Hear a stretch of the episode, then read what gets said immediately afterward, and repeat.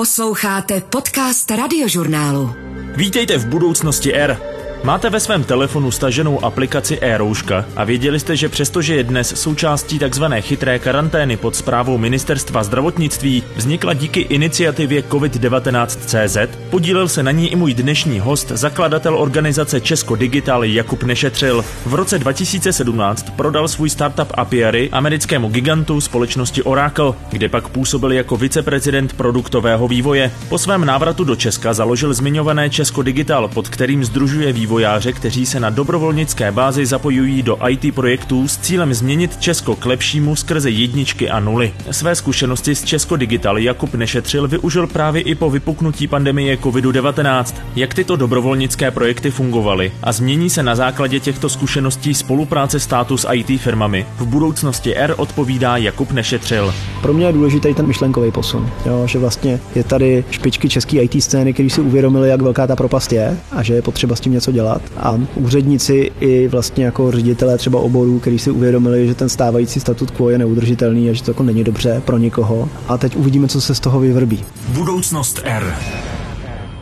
Dobrá, takže s Jakubem Nešetřelem jsme eh, v coworkingovém prostoru WeWork na Národní třídě, takže možná uslyšíte projíždět tramvaj kolem nás. Dobrý den, Jakube. Dobrý den, Vojta.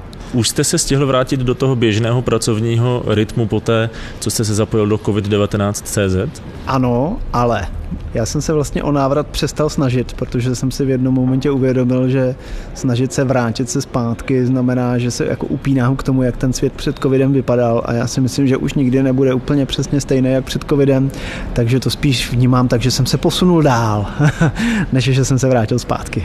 Co to vůbec znamenalo pro vás se do toho zapojit? Eh, bylo to tak, že jste skutečně musel nechat eh, všechny dosavadní projekty a vlastně zkusit eh, pomoct této iniciativě? Tak jako v těch úplně počátečních dnech v březnu, když COVID-19 CZ vzniknul, tak to bylo naprosto horečné období jak pro COVID-19 CZ, tak pro Česko Digitál a vlastně obě dvě tyhle ty komunity dobrovolnické tak vlastně jako neskutečným způsobem vyrostly jako o tisíce lidí během několika dnů. A zároveň jako vznikla hrozná spousta nových projektů. Takže to bylo takový paradoxní, zatímco zbytek republiky oplakával zavřené školy a karanténu doma, tak mě ta práce vzrostla na čtyřnásobek, ani ne na dvojnásobek, ale na čtyřnásobek. A, a snažil jsem se nějakým způsobem dělit ten svůj čas mezi to, že jsem pomáhal jako tomu týmu e-roušky v rámci, nebo vlastně všem těm týmům mobilních aplikací, byly tři ty týmy, COVID-19.cz a zároveň jsem ještě vedle toho v rámci Česko Digital pomáhal předělat web ministerstva zdravotnictví, koronavirus CZ. Spustili jsme Dáme roušky, což prostě byl portál, přes který se vyměnilo 600 tisíc roušek. Byl to, myslím, druhý nejpoužívanější web o koronaviru v České republice.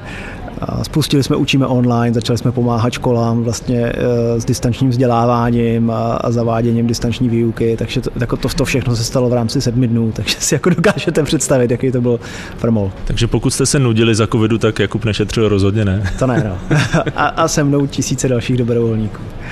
Mě to jenom vlastně trošku potvrzuje, o čem jsme se bavili už někdy loni na podzim, když jste oznamoval, že vzniklo Česko Digital, tak jste vlastně říkal, že vás až překvapilo, jak pozitivní a jak aktivní byla ta reakce ze strany té komunity vývojářské, tak ono se ukázalo, že ta reakce může být ještě větší teda zjevně. Je to tak, je to tak a vlastně mě to naplňuje velkým optimismem i do budoucna dále. Um, jednak tak jako když na to koukám, až bych řekl biznisově z pohledu Česko Digital, tak jako vlastně vidím, že ten prostor těch dobrovolníků, kteří jsou ochotní expertně jako pracovat, jako expertní dobrovolníci, je ještě stále dost nevyčerpaný, že tam máme ještě obrovský potenciál a jednak si myslím, že ta velká příležitost obecně pro naší společnost. A vlastně je to i dobrá známka toho, že bychom se možná měli jako více poplácat po zádech a říct si, že jsme jako opravdu společnost, která něco dokáže udělat a dokáže udělat dobré věci máme takovou tendenci občas jenom poukazovat na to, co se nám všechno nedaří a co všechno neumíme. A tohle je jedna z věcí, která je pro mě jako velkým zdrojem optimismu.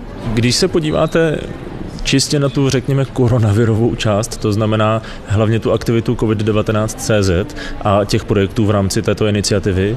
Řekl byste, že se to povedlo? Protože musím říct, že zvenčí, tak jak jsem sledoval to snažení a jak k nám postupně do médií chodily ty informace o spuštění linky 1212, o začátcích eh, prací na e-roušce a podobně, tak eh, jsem jenom velmi málo kdy měl pocit, že by ten projekt nebyl smysluplný, že to většinou byly projekty, které dávaly smysl, které reagovaly na akutní, konkrétní potřebu v ten daný moment, takže jako zvenku se mi zdálo, že vlastně to fungovalo velmi dobře. I, I zevnitř mi to tak přišlo. Myslím si, že po bitvě je každý generál. Jo? A je potřeba si uvědomit, že tohle byla reakce na velmi akutní potřebu a velmi akutní krizi. Vlastně když COVID-19 CZ vznikal, tak se hroutila spousta institucí a systémů okolo nás. Jo? Už jsem říkal, že Česko Digitál předělalo web ministerstva zdravotnictví, který jim prostě spadnul a během 24 hodin jsme jim postavili nový. Jo? To byla situace, kdy jsme prostě zavolali na ministerstvo, řekli, nechci chcete pomoct. Oni chvilku přemýšleli a pak řekli, ale vlastně jo. A za 24 hodin my jsme měli jako 150 dobrovolníků, že jo, z čich jsme reálně využili jako pět. Jo, a patří jim nehynoucí díky za záchranu republiky, protože bez nich by nebyly informace o tom, kde se koronavirus šíří, ale aspoň v těch počátečních dnech. A stejně tak jako v rámci COVID-19 CZ, prostě jako najednou během několika dnů nastartovalo několik tisíc lidí a už jenom jakoby tohle uřídit a aby tam nevznikaly šumy a přeslechy, a aby to jako s tím, že to vlastně řídit formálně nešlo, protože to jako všechno je dobrovolná aktivita, ale jenom jako propojovat a informačně jako ty lidi združovat dohromady bylo prostě těžký. A určitě se najde spousta posluchačů, Vojto, který vám dneska řeknou, že to celý byla blbost a že to bylo zbytečný a že jsme žádný jako aplikace dělat nemuseli a žádný 12 12 a žádný e-roušky a žádný chytrý karantény a že to je stejně jenom marketingová strategie. Ten skepticismus se jako vždycky vyrojí částečně je prostě způsobený tím, že lidi už toho mají dost a už se ani o rouškách moc bavit nechtějí a vlastně chtějí na to všechno co nejrychleji zapomenout a předstírat, že se to nikdy nestalo a nepotřebujeme to. Ale když se člověk zpětně podívá na to, jak to skutečně v březnu vypadalo a na jakou potřebu to reagovalo, tak si myslím, že to ten účel splnilo. A já jsem vlastně strašně hrdý na, na ty lidi, co přišli a udělali skvělou práci, špičkovou. A jeden moment, kde se to ukazuje a často myslím si, že potřeba na to ukazovat, protože v Čechách v rámci jako toho jako domácího diskurzu o tom, co dělat a nedělat, tak se občas dokážeme jako zahrabat do toho a ztratit nějaký nadhled ale v tom mezinárodním srovnání je to vidět strašně pěkně.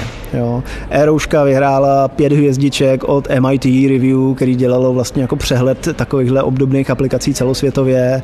Když jsme e-roušku vlastně jako spouštěli a když jsme ji aktivně programovali v tom týmu, tak to byl jako jedna z prvních aplikací celosvětově, která vlastně přišla s tím trasováním pomocí Bluetooth a zároveň se snažila respektovat GDPR, ochranu osobních údajů a přinesla do toho vlastně ten jako evropský kulturní rozměr. Všechny ty aplikace předtím nebo drtivá většina z nich vznikly v Ázii, vznikly eh, jako ve státech, eh, který nemají problém s tím sledovat každého všude pořád. A vlastně jako my jsme do toho přinesli jako velký průlom.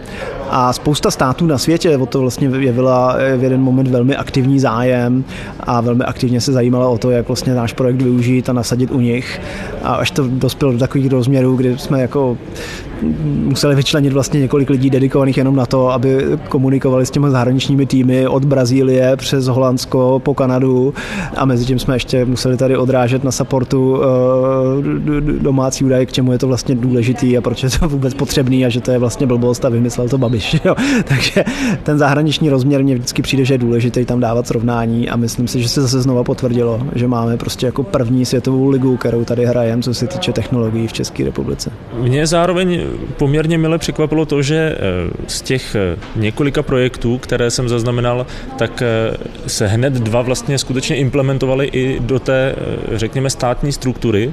Teď vezměme úplně stranou to, co jste říkal za Česko Digital s webem ministerstva zdravotnictví, ale když si vezmeme čistě třeba linku 1212, tak ta skutečně z mého pohledu, a i co jsem měl možnost mluvit s těmi zdravotníky a pracovníky té klasické 112, tak to skutečně bylo něco, co bylo potřeba, co i e, stát, nebo řekněme ta státní struktura nějakým způsobem přijala a musím říct, že pro mě až překvapivě rychle a řeknu jednoduše, a vy mi určitě řeknete, že to tak jednoduché nebylo, ale myslím to tak, že dokázali zareagovat na to, že tady je nějaké řešení, které je prospěšné a využili ho. Je to tak. Já jsem nebyl přímo na tom týmu, který do nás 12 zaváděl, takže nedokážu přesně komentovat, jako kdo tam udělal ten průlom, ale obecně za to si myslím, že ta krize nás hodně posunula v tom smyslu, že tady něco vzniklo jako vně té státní zprávy a místo toho, aby reakce na to byla, to je nesmysl a vy tomu vůbec nerozumíte a na státní úrovni tyhle věci je potřeba dělat mnohem jinak a složitější. A tak vlastně ta reakce na to byla, pojďme si sednout a povídat si o tom a pojďme to zkusit. A ty projekty některý se podařilo předat tomu státu a to považuji za průlomový. Jo. Druhá věc třeba je, že 12.12 v tomhle najela velmi rychle a bylo to super.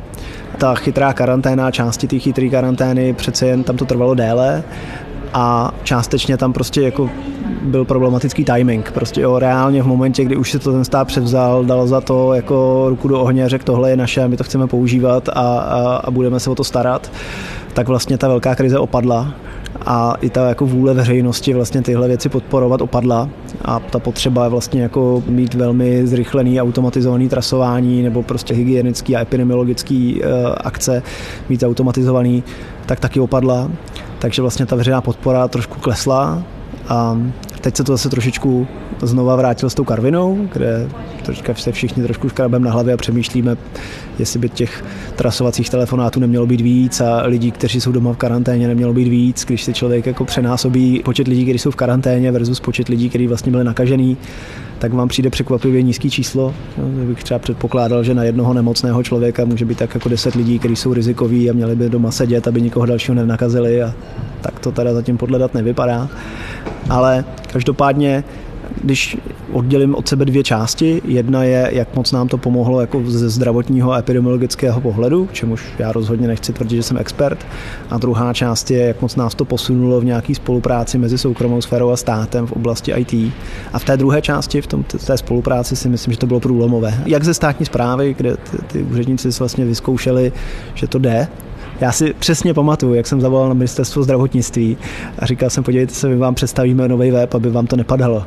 A mluvil jsem tam, neřeknu s kým, mluvil jsem tam s jedním jako dobře mínícím jako úředníkem a on se tak jako zarazil v jednom momentě a říká, proč to ty lidi chtějí dělat? Když jim za to nezaplatíme. Jako, jo. A já, já, říkám, pane, oni vám opravdu chtějí pomoct. Jako, jo.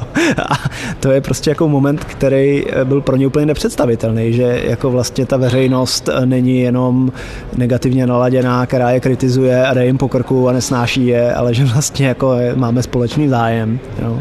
Tak myslím si, že si zažili něco nového i oni a i vlastně ta IT komunita, ty velký český eh, IT biznesy, který jako do větší míry většinou se státem nespolupracují. Já občas říkám, že jako IT se dělí na firmy, které se státem spolupracují a firmy, které to umí dobře. A není to úplně úctivé vůči těm státním dodavatelům, ale skutečně je to jako jiný svět, co se IT týče a rozhodně to není ta světová špička. A teď se to vyzkoušela jako sorta firm, který normálně se státem zkušenost nemají spolupracovat a myslím si, že to bylo pro všechny obohacující. Zkušenostma, ne penězma.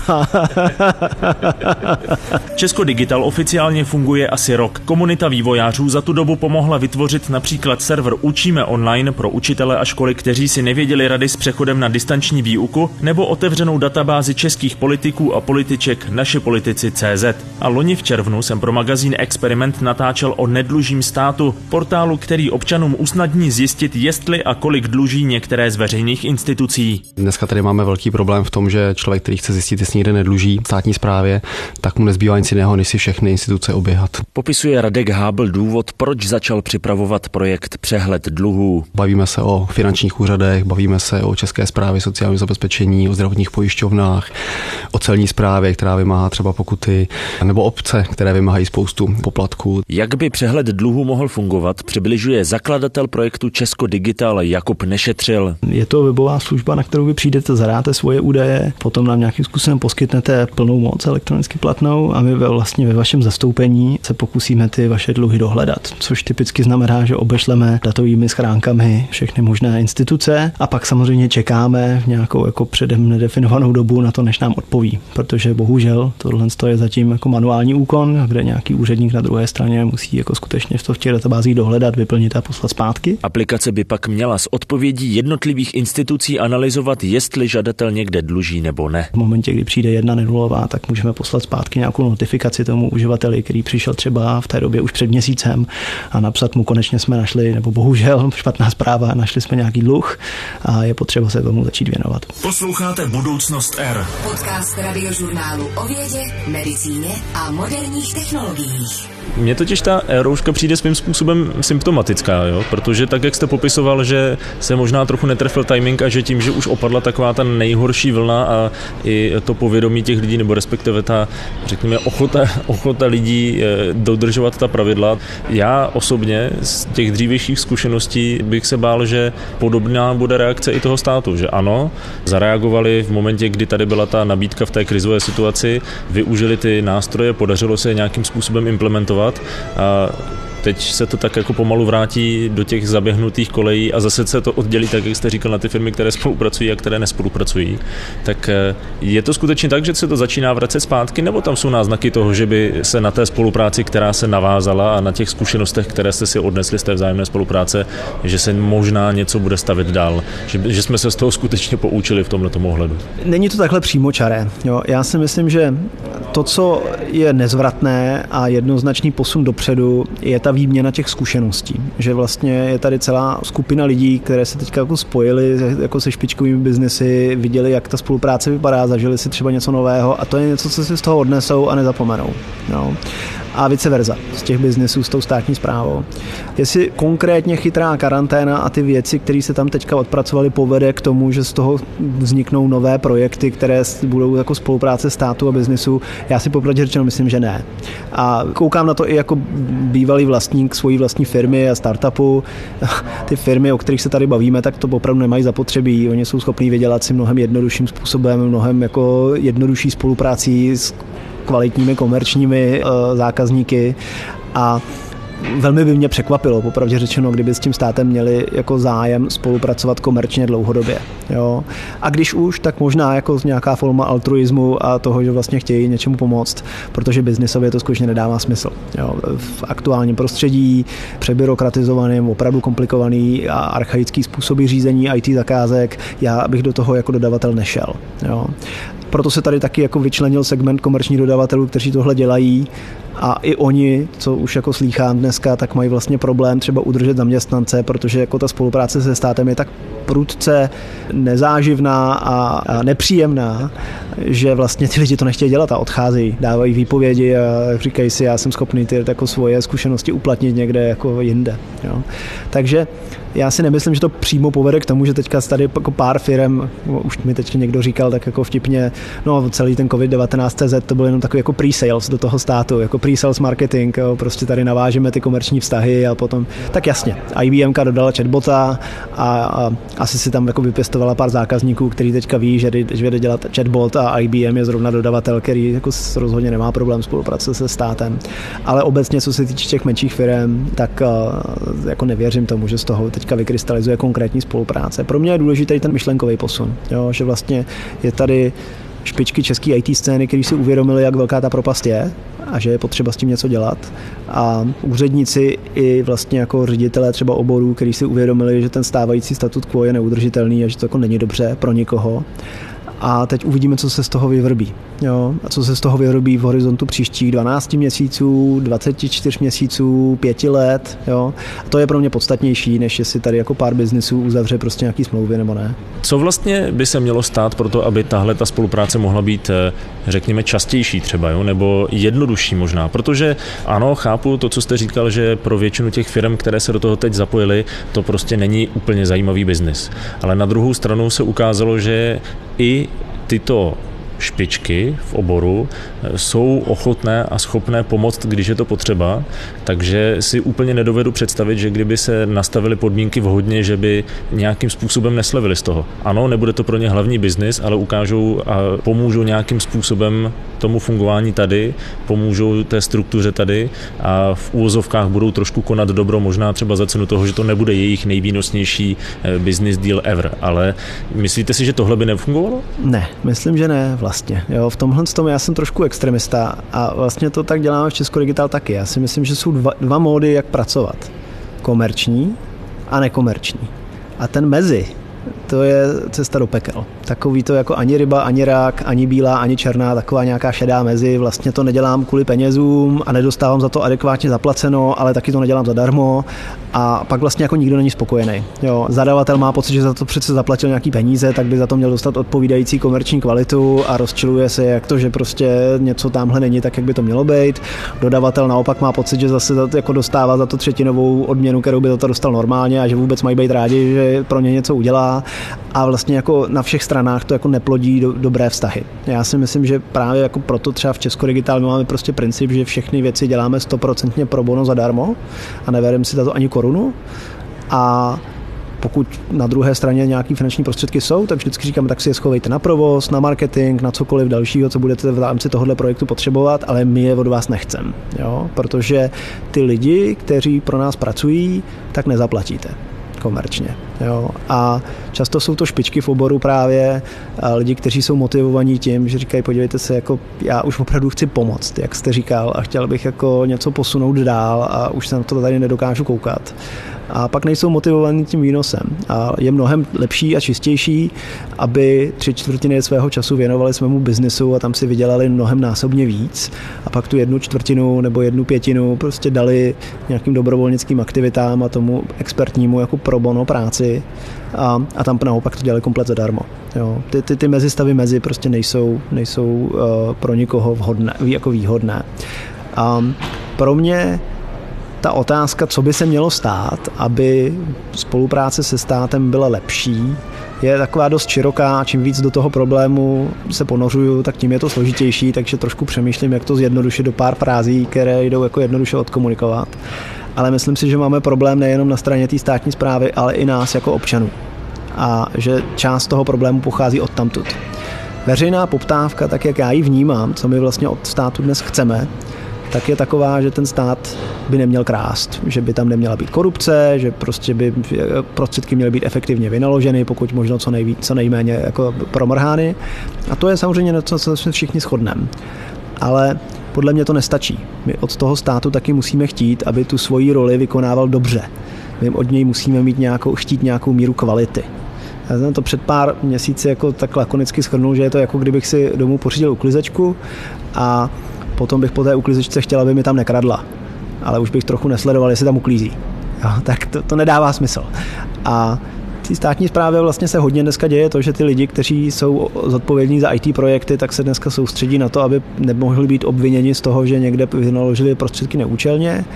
Ale podstata IT a digitální transformace je, že zkouším něco nového, že vlastně jako transformuju, že hledám nové cesty, že vlastně se zkouším zefektivnit ten systém a to často musí se dělat metodou pokus omyl a něco z toho prostě nevyjde.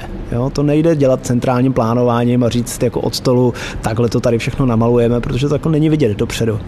A ta inovace je hodně zablokovaná právě tím, že ten stát se bojí riskovat, protože vlastně potom by mohl být obviněn z toho, že se mu něco nepodařilo. A to kompletně brzdí jakýkoliv inovativní prostředí.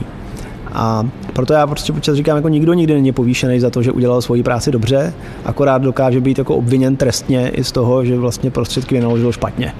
A to prostě hodně zabíjí jakoukoliv ochotu a snahu vlastně v tom systému něco zlepšit. A když už, tak to jsou právě lidi, kteří to dělají z, toho, z nějakého altruismu a z toho pocitu, že chtějí něco zlepšit k lepšímu v naší společnosti, ale vlastně tím jako si na sebe dost čijí byč a, a často jsou za to potom jako v práci potahovaný a je to spíš problém než příležitost.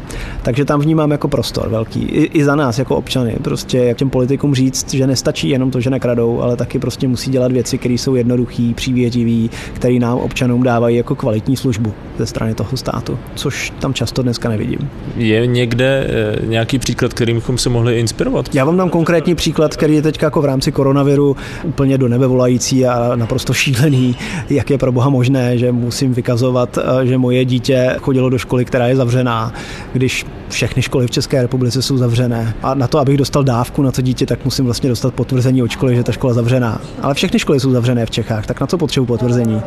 No já vám řeknu, na co potřebuji potvrzení. Ministerstvo potřebuje doklad o tom, že já mám dítě. A nejjednodušší je, když to zodpovědnost vyoutsourcuje na mě, abych já si to vyběhal u své školy a škola mi dá potvrzení, že moje dítě teda do školy nechodilo a teda já potom to přiložím k žádosti a tím pádem dostanu nějaký jako prostředky. Jo? Ale my, jako stát má centrální registry, které mají samozřejmě od uh, matrik a uh, mají informace o tom, kolik já mám dětí, zde jsou školou povinné a ze zákona musí do školy chodit. Takže zároveň uh, lze i jako z toho vyvodit, jestli mám nárok na tu dávku. Ale chtělo by to propojit nějaký systémy do prohromady, které momentálně nejsou propojený, takže je jednodušší vlastně vyexportovat tenhle potřebu a to běhání a ten oprus a tu byrokracii na toho uživatele, na toho zákazníka, což v tomto případě je prostě občan. A to já považuji za absolutně neakceptovatelné. Já jsem spíš myslel podívat se někde, kde to takhle funguje, protože když eh, nad tím tak uvažuju, tak eh, rozumím tomu, že ten úřad nějaký, má nějaký rozpočet a samozřejmě je velmi jako ostře hlídáno, aby se s tím hospodařilo správně, aby tam někde peníze nemizely, když to řekneme takhle jednoduše, ale zároveň mít nějakou sekci, nějaké oddělení, které tedy bude, to vývojářské, tak na to by asi skutečně musely být ale vyčleněné nějaké peníze teoreticky navíc, to znamená jinak pracovat s tím rozdělením peněz pro ty úřady, nebo co by mohlo být to řešení? Takhle. Já si myslím, že lze se inspirovat u toho, jak fungují velké firmy. Stát je jenom největší z korporátů a spousta z věcí, které zužují stát, zužují velké firmy taky. Když se velká firma rozhodne ke změně, tak tam je ohromná setrvačnost. Ta firma se prostě nezmění za den, za měsíc ani za rok. A tudíž to, co se typicky děje, je, že se v té firmě vytváří nějaké jako menší inovativní týmy, které se pokoušejí dělat věci jiným způsobem a když se ukáže, že to je dobrá cesta, že to není špatný nápad, tak se potom vlastně ta zkušenost snaží v té firmě replikovat. Chodí se po té firmě, chodí se vlastně jako po těch jednotlivých odděleních a ty lidi se v úzovkách půjčují a spolu tvoří projekty v rámci těch jednotlivých oddělení, aby vlastně ty jednotlivá oddělení té firmy se naučila nějaký jako nový způsob práce. Jo. V tomhle tom smyslu mě velmi inspiruje to, co vidím ve Velké Británii, v Americe, což jsou státní jako inovační týmy. V Británii je to Government Digital Services, v Americe se to teď přeměnovalo, takže vám to z hlavy neřeknu. 18F to bylo minulý rok, eh, ta skupina technologická, která vlastně stanovovala nové digitální standardy, ale zároveň nejenom, že dělala nějaké jako razítkování a papírování, ale taky si to odpracovala a dělala reálně jako projekty digitální, inovativní a potom ty zkušenosti z nich přenášela do těch ostatních ministerstev. To si myslím, že nám tady chybí. Máme tady dneska vládního zmocněnce pro digitalizaci, ale jeho pravomoci jsou dost omezené, jeho lidské zdroje jsou dost omezené a vlastně jako není tam jako centrální tým, který by přinášel nějaký jako nový způsob řízení IT zakázek a dělání IT z 21. století. A je to tady stále jako dost v 90.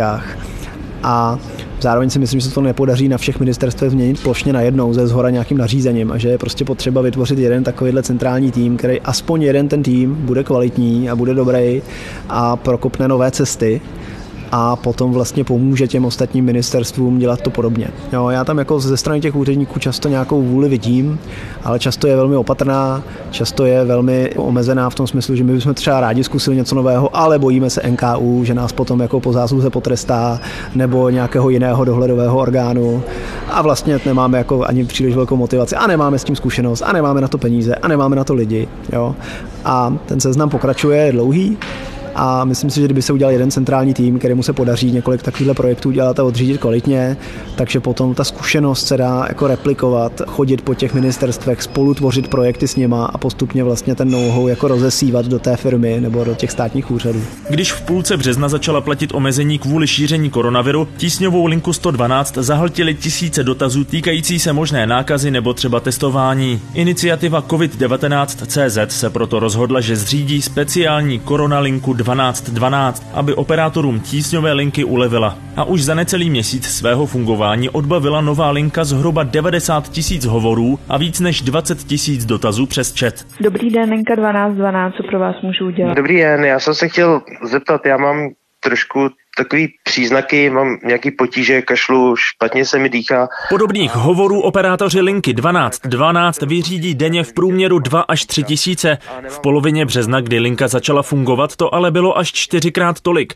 Vypočítává Jan Kysela za platformu Mluví, na které linka 1212 funguje. V prvních 24 hodinách fungování se pokoušelo dovolat podle mě 8-9 tisíc lidí. S operátory se lidé můžou spojit i přes chat. Od spuštění se ale trochu změnila témata dotazů, pokračuje projektový manažer linky 1212 Honza Slavík. Na začátku jsme zaznamenávali velkou poptávku po těch jako zdravotních dotazech. To bylo nějaký číslo, tuším 600 zhruba hovorů denně. Tam došlo ke snížení.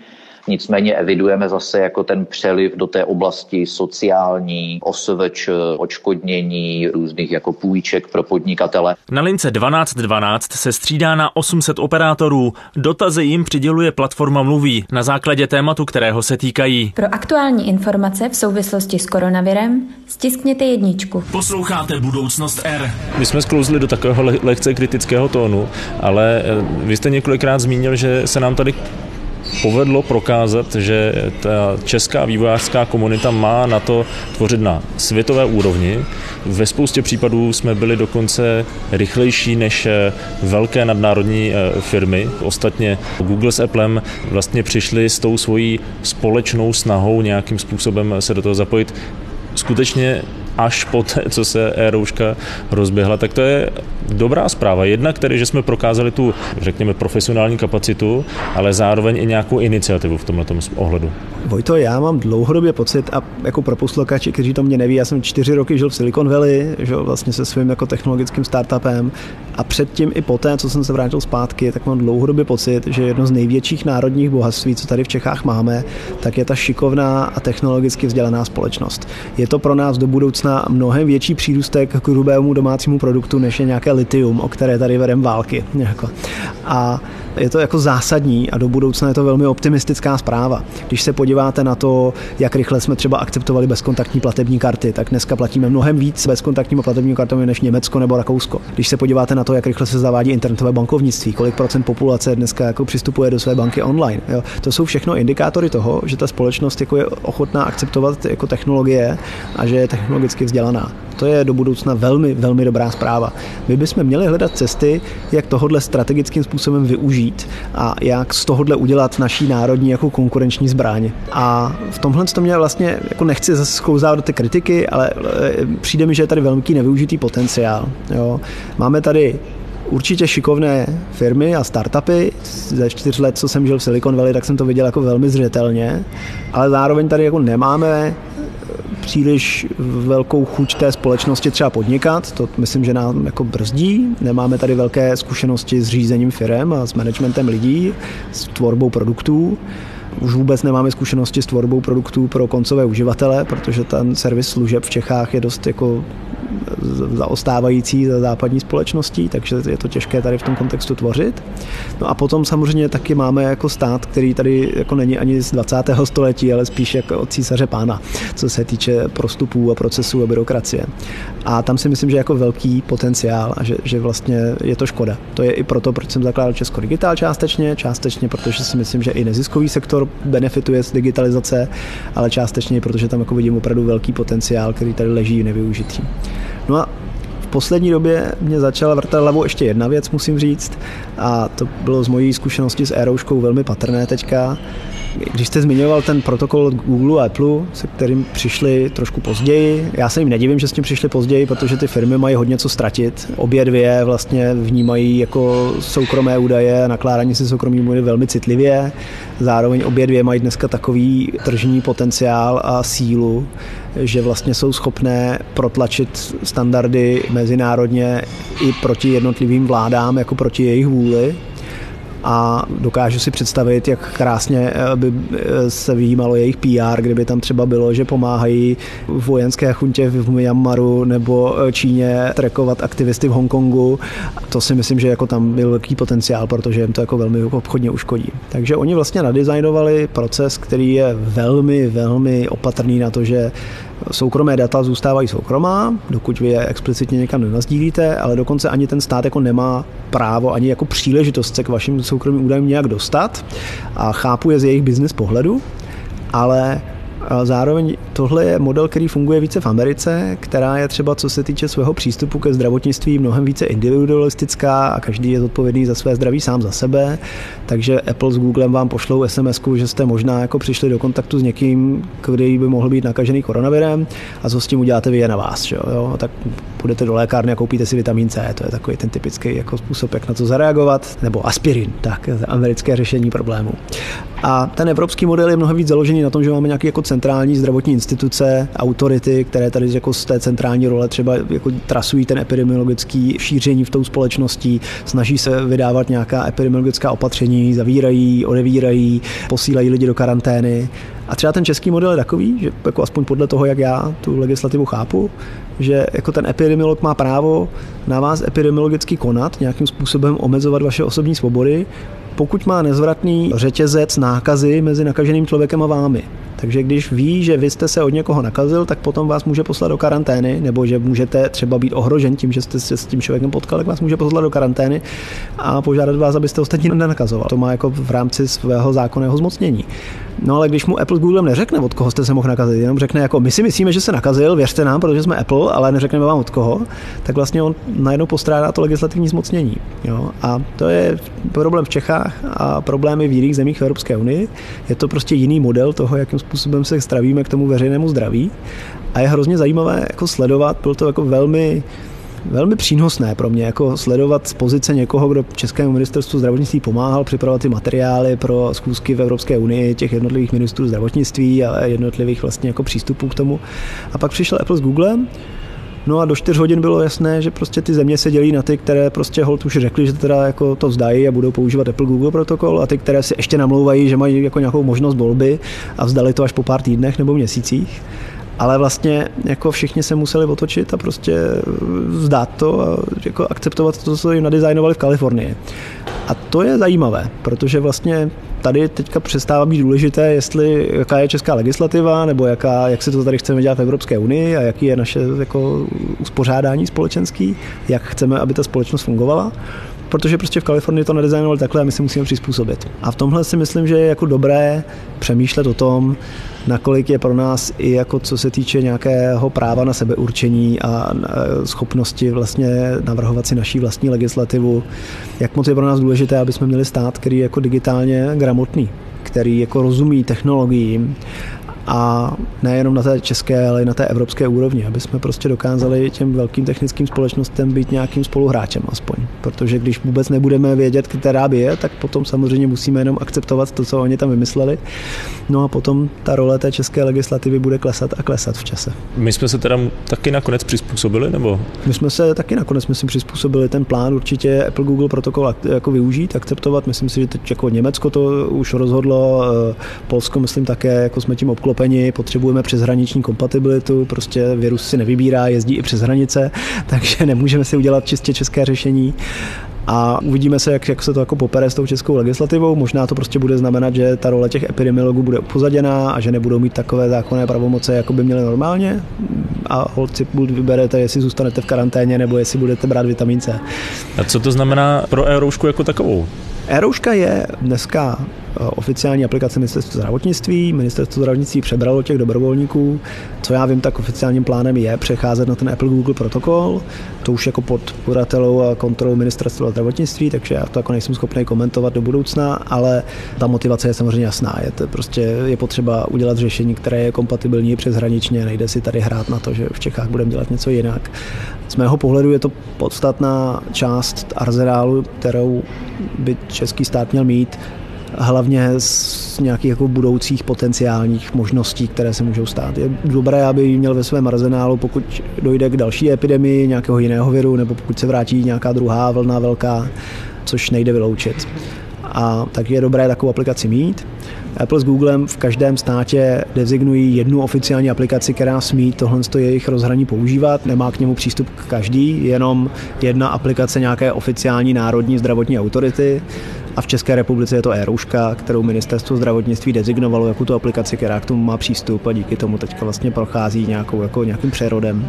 Takže budeme apelovat na posluchače, ať používají e-roušku, ať si ji aspoň nainstalují, ať ji mají v tom telefonu a pak si ji zapnou, až se to bude zase zhoršovat. Já, já bych byl moc rád, kdyby tady bylo desetkrát více lidí a místo těch 200 tisíc tady bylo 6 milionů lidí, kteří mají e-roušku, ale zároveň si prostě uvědomuju, že dokud budeme mít pocit, že už to všechno přešlo a už není potřeba nosit ani normální roušky a obchody a restaurace jsou otevřeny, tak jako pláču na nesprávném hrobě. Jo. Ale v momentě, kdy to nebude jenom nějaká karvina a pár horníků tamhle někde jako v Moravskosleském kraji, ale začneme to cítit my všichni jako opět ohrožení nás jako společnosti, tak pak doufám, že si lidi uvědomí, že e-rouška je pro ně jako to nejméně invazivní a nejlepší řešení, které jako tomu státu pomůže tu epidemii lépe trasovat a vlastně omezit její dopad na tu společnost. Nebo se můžeme být v prsa a říkat si, že se státem nenecháme sledovat a nikdy a zásah do našich osobních jako údajů, když jako je e-rouška opravdu, ale opravdu e, řešení, které respektuje co si soukromé údaje nejvíc, jak může a ten stát nemá přístup opravdu k ničemu a už jsem to jako opakoval stokrát, takže už jsem to vzdal. Nebo si prostě můžeme říkat, že se tím státem nenecháme sledovat, no a pak si zase půjdeme doma sednout do karantény a zase tady znovu zavřeme obchody a restaurace a zase tady budeme tratit několik miliard HDP každý den, co vlastně tu ekonomiku máme zastavenou a budeme za to platit potom všichni za tenhle uh, gesto. Tak jo, Jakube, moc krát děkuji za váš čas. Díky Vojto. Příště bude hostem budoucnosti R Rodrigo da Costa, výkonný ředitel služeb Evropského satelitního navigačního systému Galileo. Jak evropské satelity pomáhaly při pandemii koronaviru? Budoucnost R poslouchejte a stahujte zase od čtvrtka v aplikaci Můj rozhlas, na webu radiožurnál.cz, ve Spotify, Apple Podcast a dalších podcastových aplikacích. Z budoucnosti R se loučí Vojtěch Koval. Poslouchali jste Budoucnost R. Podcast radiožurnálu o vědě, medicíně a moderních technologiích.